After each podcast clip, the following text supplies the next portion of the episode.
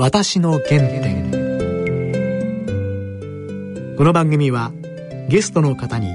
原点となる物語を語っていただく番組です。番組のご案内役は東海大学教授の楊千栄さんと放送作家の梅原由香さんです。全国の皆さん、ご機嫌いかがでしょうか。楊千栄です。梅原由香です。今回のゲストは立憲民主党代表の枝野幸男さんです。枝野さん、はい、はい、枝野さんの少年時代で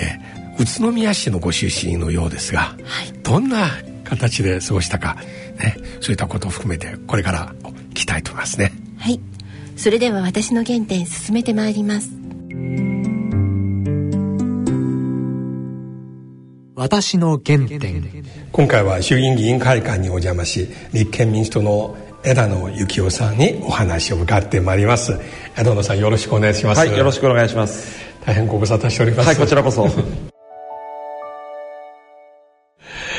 あの私確かじゅうねんぐらい前かな、はい、朝日ニュースさんの番組でお出にいただいて、はい、あの頃宇都宮の高校のお話、はい、あ、されましたね。そうでしたかね。船田誠、はい、船田はじめ先生、はい、さんと船田先生、高校の先輩です。はい、同じ高校ですよね。そうです、はい。そうすると小さい時、お生まれは宇都宮市。宇都宮市です、はい。少年時代はどんな少年でしたか。えーとですね、病弱で運動ができなくて、でやむなく、えー、とやたら本は読んでましたね。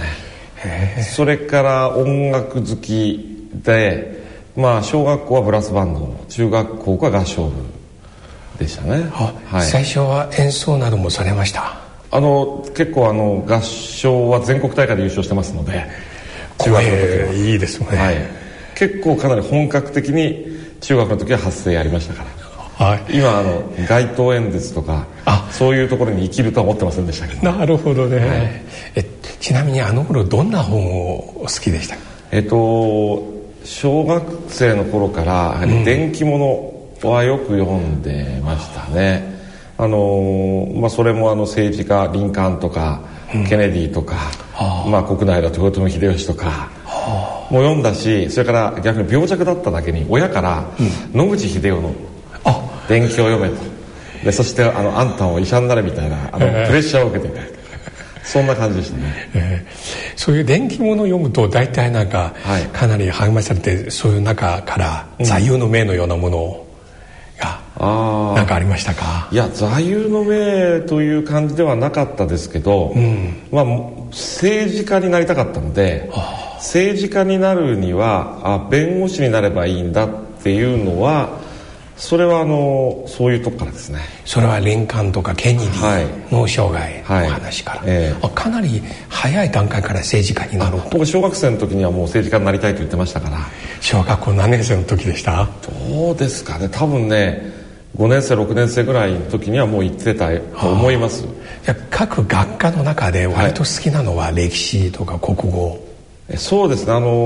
ー、一貫して好きに得意だったのは国語で、社会科歴史みたいなものは好きでしたけど、うん、あのだんだんあの学年上に上がるにつれて覚えることが多くてで実は得意科目は数学だったんです。先日もあの本当卒業してから以来初めて久しぶりに高校の同級生に会ったら、うん、はい、そういう間の数学得意だったよねって言われて、確かにね、どっちかなんであいつは理数系行かなかったんだと思ってたんだあの頃は政治家になりたかったんだなって言われました、えー、中学校も宇都宮の、はいはい、そうです。それ公立高校。公立です。あのだから私は自分は全部公立です。小学校から大学まで。大学は東北、はい、はい、結果的に東北大の法学部で弁護士になるのにはむしろ近道だったのかなと思いますけどね、うん。ああ、じゃあ卒業されたのはせんきゅうひゃくはちじゅうななねん。そうですね、はい。私もちょうどあの頃日本に行きまして。そうですか、うん、えー、あれは日本でバブル経済の始まった時期ですよね。そうですね、バブルの時期で社会人になった頃にはバブルは終わってたそうですか。だから私の大学の同級生とか高校の同級生が就職活動の時にはバブルのすごいいい思いをしてましたよね。私の原点。ご両親はどのような方ですか？はい、えーと普通のサラリーマンをやってたんですが、勤め先が潰れまして、僕が中学生の時かな、あ、そうね、失業しまして、でやむなく小さな町工場をそれからやってという感じでした。だバブル、今思うとバブルに向かっていくプロセスで、うん、えー、まああの下請けの町工場ですけど、はあ、まあ、それなりに仕事があったので食わせてもらえたって感じなのかなと今は振り返ると思いますね。まああのーうん、公立でしたから、もう小学校も中学校も、うん、あの同級生の中には、うん、あのお医者さんの子供もいれば、うん、あの本当にあの今思うと貧困そのものみたいな中の友達もいたしということでしたし、まあ、うちもその親父が失業するくらいですからまあ豊かな方ではないなと思いますので、そういった記憶はやっぱり現在の政治につながるところありますかね？うん、そうですね、あの、うん、まあ、政治家はいずれにしろ想像力が働かないと、あ、森羅万象全てを自分で体験することはできないわけですけども、うん、想像力を展開させるための、まあ、きっかけというか、うんうん、それにはあのいろんなあの経験をしているというか、いろんなものを見てきていると。で、まあ、まあ私自身がに世と戦ったので子供を政治家にするつもりないんですが、もともとないんですが、うん、あのまあ、もちろんそういう、ね、いい学校から小学校からで政治家で立派な仕事している方もいらっしゃいますが、うん、それには何倍もの能力がいると、うん、つまり身近にいろんな世の中の人がいるんだってことを、うん、あまり経験できないじゃないですか、うん、あの私立に、うん、で学ぶと、うん、それはあの政治の仕事とかする上ではものすごいハンディだというふうに思います。そういった意味では私は恵まれたあの育ち方をしたと思います。じゃあ、ある意味では現在の日本の政治の問題点の一つとしてやっぱり二世議員が多いっていう、うん、そうですね、あの少なくとも多すぎると。もちろんその親の背中見てたら、うん、その同じ仕事したいと、うん、あの思う人がいてもおかしくないし、うん、あのそれはあの一部はいてもいいと思いますけども、うん、まあ、正直あのこの世界にじゅうごねん見てると、うん、本当にに世だけで立派な人もいるけれども、うんうん、に世であるがために向いてないのにこの世界に来ちゃったなと同情したくなるような人がさんぶんのにぐらいですね。さんぶんのにですか、うん、最大の問題点は小さい頃から、あるいは政治家として最も持つべきその弱者の生活、うん、あんまりタッチした経験ない、接触した経験ない、うん、ということですか？そうかもしれないですね。あの僕は一つはやっぱり政治家になる時ってまずどうやって最初の立ち上げするかって一番難しいと思うんですよ。でそれが、まあ、あのベースを引き継げるっていうのはあの一番こう苦労するところを中間省略しちゃうので、その経験がないってのはものすごいハンディだと思います。あの別にに世じゃなくても、うん、そのお育ちが良くて、うん、あのお金持ちの世界でしか育ってこなかったって人は他にもいるわけなので、うん、に世ということで言われるとやっぱりその立ち上げの問題だと思います。逆に言えばただ親が政治家だったとしても、うん、その人が亡くなられて、うん、じゅうねんぐらい経って息子さんが出てきますとかっていうんであれば、うん、それはまたそういうあのデメリットは小さいんじゃないかなと思いますけど。私の原点、小さい時、はい、政治家になろうと思って、はい、あのどうですか、かなりディベートとか好きでいろいろ自分の主張をはっきり言う、はいはい、えー、とまだどっちが先かわからないんですけど、もともと人前で話をするのは好きでしたね。人前で話するとか人前で歌うとかそういうのが好きだったんですよね。でそれと私の幸男という名前が、うん、私の祖父が尾崎幸男先生のファン、うん、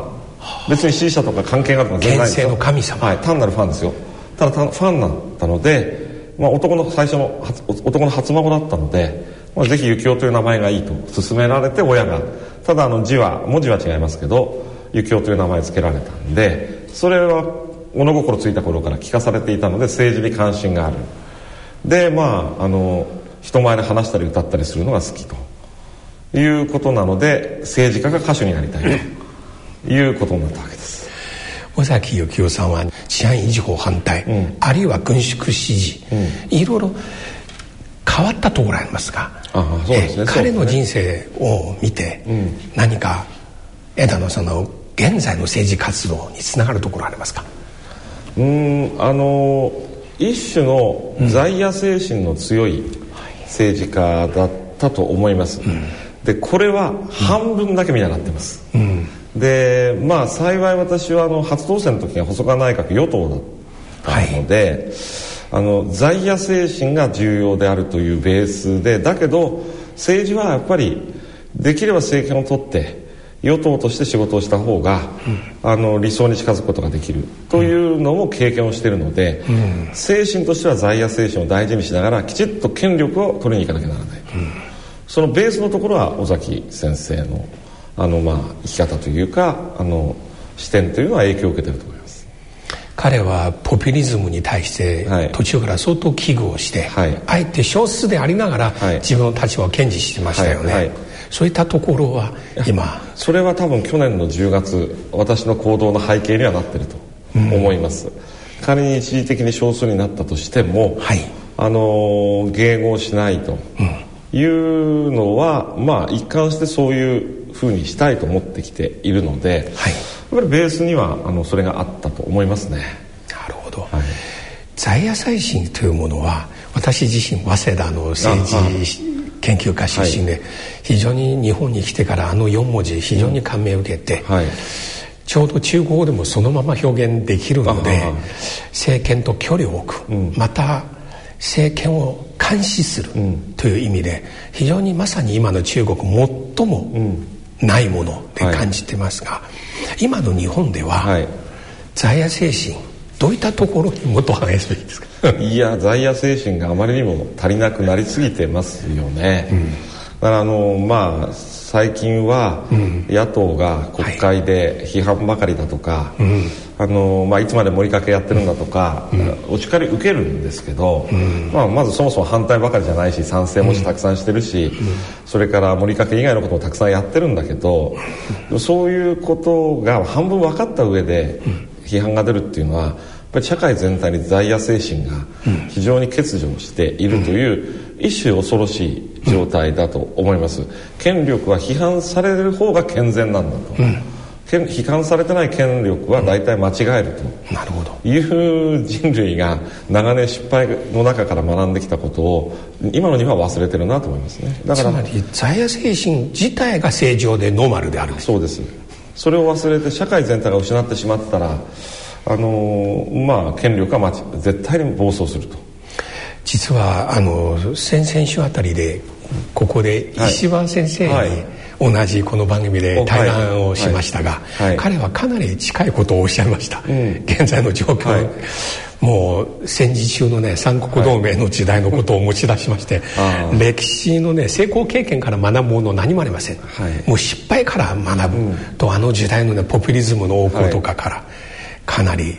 同じことをおっしゃいました。だからまあ難しいんですけど我々の今の立憲民主の立場からすると、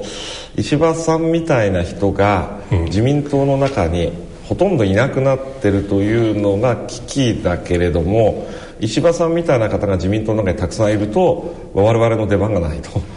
そうです、ね、なかなか微妙な難しいところで、まあ、なるほど。これ実は日本小選挙区制度にしたので、やっぱり小選挙区制度にするとやっぱり与党も野党もそれぞれ党の中はガチッと固まらないと、うん、なかなか選択肢になれないという意味では、自民党の中の批判勢力というのに期待をすること自体が中選挙区時代の、まあ、あの幻想なんですよね。なのでやっぱり我々がやっぱりその役割になってその中で政権を変えていくということだと思います。この前ツイッターで久米宏さんと枝野さん の,、はい、あの対談を拝見いたしまして、はい、久米さんは枝野さん立憲民主党こそ本物の保守だとおっしゃいまして、はいはいええ、これは実にいい問題提起ですね、はいはい、本物の保守と私は、うん、あのふたつの意味で、うん、私こそ本物の保守だと思ってて、はい、一つは保守主義って、まあ、社会説法ですけど、うんうん、バークの言った保守主義って、はい、人間は不完全だから、うん、だからちょっとずつ変えていくんだと積み重ねの上に、はい、あの一気に理想には飛び跳ねていけないんだっていうのが保守主義の基本で、うんうん、そういう意味では僕は安倍さんというのは保守主義とは対極にあると、えー、自分は正しい間違ってないんだと異論があろうが押し切って前へ進んでいくと、もうこれは保守主義の対極で、はい、私こそ保守主義、むしろ私自身、まあ、このにじゅうごねんかんで成長させてもらったんだと思うんですが、うん、最初は僕も理想主義的なところあったんですが、うん、やっぱり特ににせんきゅうねんの民主党政権経験して、はい、やはり一気には変わらないんだと、はい、一気に変えようとするとやっぱり間違えたり無理が出たりすると、やっぱり着実に一歩ずつ変えていくというのはますます強く、ますます保守になっている。もう一つは保守って言ったら歴史と伝統なので、うんうん、歴史と伝統って国によって違うんですよね、はい、アメリカの保守と日本の保守は全然違うはずなんですよ、うん、その聖徳太子はをもって尊しとなすから日本はリベラルなんですよ、うん、あの多様性に対して寛容な文明なんですよ。なぜかというと日本は数少ない多神教文明でずっと来てますから、うん、これは世界の中でも非常に稀なケースで、うん、多神教ってのは寛容ですから、うん、神様すらあの絶対じゃないので、まあ、一神教だとどうしてもあの絶対的な価値というものに取られると、うん、だからヨーロッパでは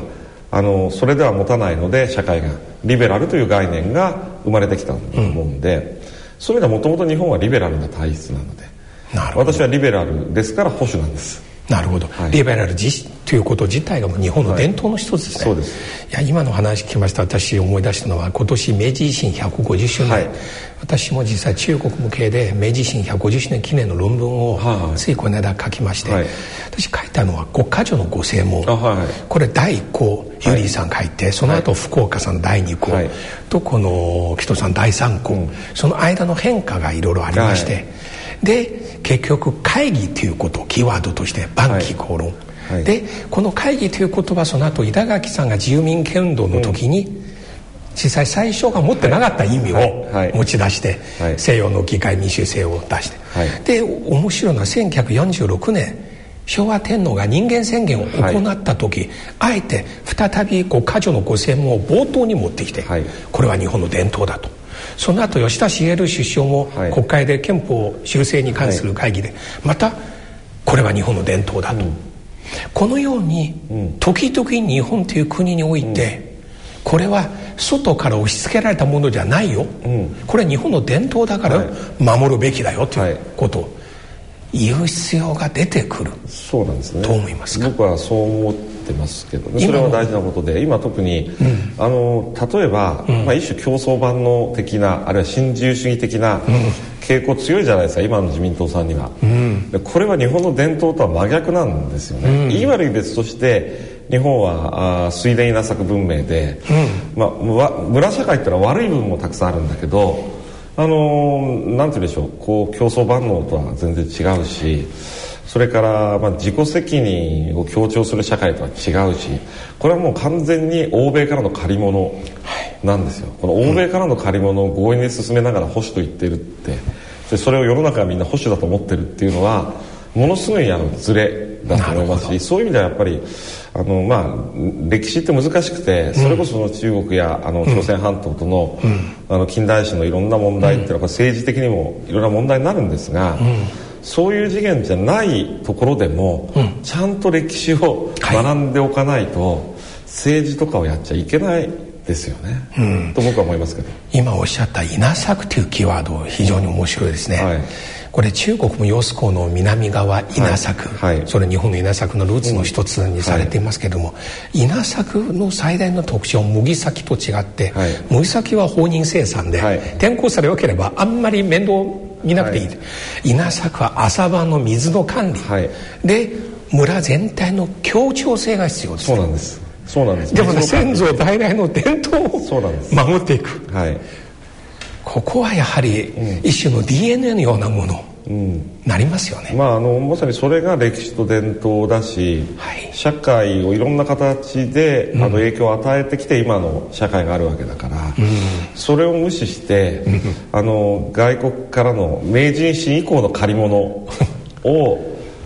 アクセル踏むっていうのは、うんあのいろんなやっぱり矛盾が生じてくる。もちろん時代に応じていろんなものが変わっていくわけですけど、うん、特にこの安倍政権になってからのろくねんはその変化を急激にやりすぎようとして結果的に日本社会に積み重ねられたいいものを大きく壊しているという危機感は強いですね、うん、私の原点、枝野さんからご覧になって愛国主義とは何ですか。私よく中国の皆さんね、はい、よく実際私今の中国いろいろ問題を批判するんですけど、はい、それでなぜ中国出身で中国の悪口言うのかって、うん、反中じゃないかと、うん、日本も同じように日本のことを批判したら反日だと言われる、はい、で国を愛するとは何を愛するでしょうか。国を愛するといった時によく間違えで起こるのは、時の政権と国は違うところが、時の政権を批判すると国を批判しているかのように受け取る風潮が、はい、これは世界中あるんだと思いますけど、そうですね、それは明らかに間違えて、時の政府が間違った方向に行ってれば、うんうん、それを強く批判することこそが、うん、国を愛している人たちのやるべき行動であると、はい、したがって政府批判と愛国は全く無関係だと思うんですよね。で、おそらくですね、普通に育てば、うん、みんなもてるんですよ。やっぱりそのオリンピックの時に、うん、やはり日本選手が活躍してたらやっぱりついなぜか応援してしまう、うん、それから、まあ、日本の場合は特に高校野球の季節とかなぜか自分の出身県の高校、自分の母校じゃなくても応援してしまうみたいな話っていうのはみんな自然に積み重ねられてるものであって、なんかだからこうしろとかそれをなんか無理やり育てるとか強制するとかという次元の話じゃないですよね、うん。私今日久しぶりに枝野さんの話聞きまして、はい、特に今今日聞いた真の保守、はい、あるいは真の日本の伝統、はい、真の愛国をはっきり打ち出すというのは、はい、これは前回の選挙の時、はい、まだこれほどはっきりしてなかったような気がしますけど。そうですね、実はかなり言ってたつもりなんです。ただ、まあ、要するに、まあ、立憲民主党がその民進党内のリベラル勢力が作ったという、まあ、一種のレッテルを貼られて、はい、もちろんリベラルでもあるんですよ、うん、寛容と多様性で、はい、なるほど。だけどそれはあの保守と対立するものではない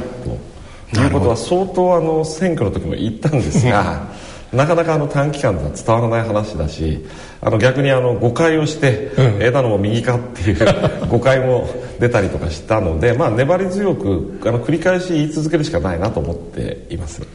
リベラルと保守の両側面を出すというのは、はい、まあ、リベラルこそ保守であると。なるほど、はい、これは実は戦後の日本政治史上、はい、あんまりこのような、うん、打ち出しかあまりないと思いますけど、まあ、明確にはや、うん、言ってこなかったでしょうけど、うん、まあ、吉田茂さんともかく、はい、あの池田勇人さんとかは間違いなくそういう発想というか、はい、あの位置づけだったんじゃないかなと、うん、まあ、大平さんとか、うんうん、と私は思いますけどね。今年安倍首相が明治維新ひゃくごじゅっしゅうねん記念で大々的に行いましたが、は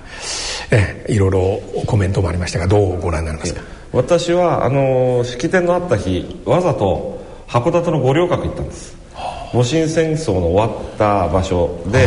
当時の戊辰戦争で亡くなられた方を埋葬した、うん、あのしかも負けた側ですから、うん、埋葬すら禁じられていたのを、うん、あのなんとか時の官軍に逆らって現地で埋葬していただいた方がいたという場所、あのつまりあの明治維新はもちろんあれによって近代化がスタートしたというプラスもあるけれども、うん、あの時には、まあ、俗軍の汚名ですよね、うん、当時の俗軍は捨てられた人たちとか、あの戊辰戦争に巻き込まれて、うん、えー、関係ない人たちが死んだりとか、うん、負の遺産もたくさんあるし、うん、特にあの大月列藩同盟の、うん、東北などの地域はその後も明らかに差別されたわけですよ、うん、そこに目を向けないとやっぱり政治はいけないと、うん、どうも安倍さんが違う方向にばかり光を当ててるので、これは野党第一党の党首の責任として負の部分にもちゃんと目が向いているんですよと、えー、影の部分についてもということはちゃんと分かる人には伝えたかったので、うん、まあ、たまたまあの私の妻の母親のルーツが会津っていうこともあって、えー、ものすごいそこの問題意識があったので、わざとあの函館行きました。複眼的に明治維新を見ると、はい、そうですね、えー、今も明治維新の遺産について、あるいはこのひゃくごじゅっしゅうねん時点でどう考えるべきかというさまざまな議論があります、うん、私最近中国の皆さんにあえて伝えたいのは、はい、明治維新の教訓の一つとして、はい、大国主義か小国主義か、はい、岩倉使節団は実は結構小国を、ね、はい、え肯定してたんです、はい、だけどいつの間にか大国主義になって、はい、ずっとせんきゅうひゃくよんじゅうごねん、うん、あの教訓まで、はい、私これはかなり今の中国は参考にすべきなんですそこ、ええ、今日本にとってはこの点もやはり再度考えるべきですか。うん、まあ、あの実は日本は明治維新以来その大国を目指すのか、それともあの小さいけれども充実した国を目指すのかというのは、まあ、国内的にもずっとあの競り合ってきたんだと思います。うん、でまあ、私はもともと日本新党の後先駆けで小さくても切られて光る、はい、という、まあ、はい、思想のもとで政治家の活動をスタートさせてますので、で、まあ、まさにそこの視点は必要だと思いますね。うん、私の原点。東北大に行った、うん、もう一ついいことがあって、はい、大学に入って、うん、一般教養の日本史の授業を取ったんですよ。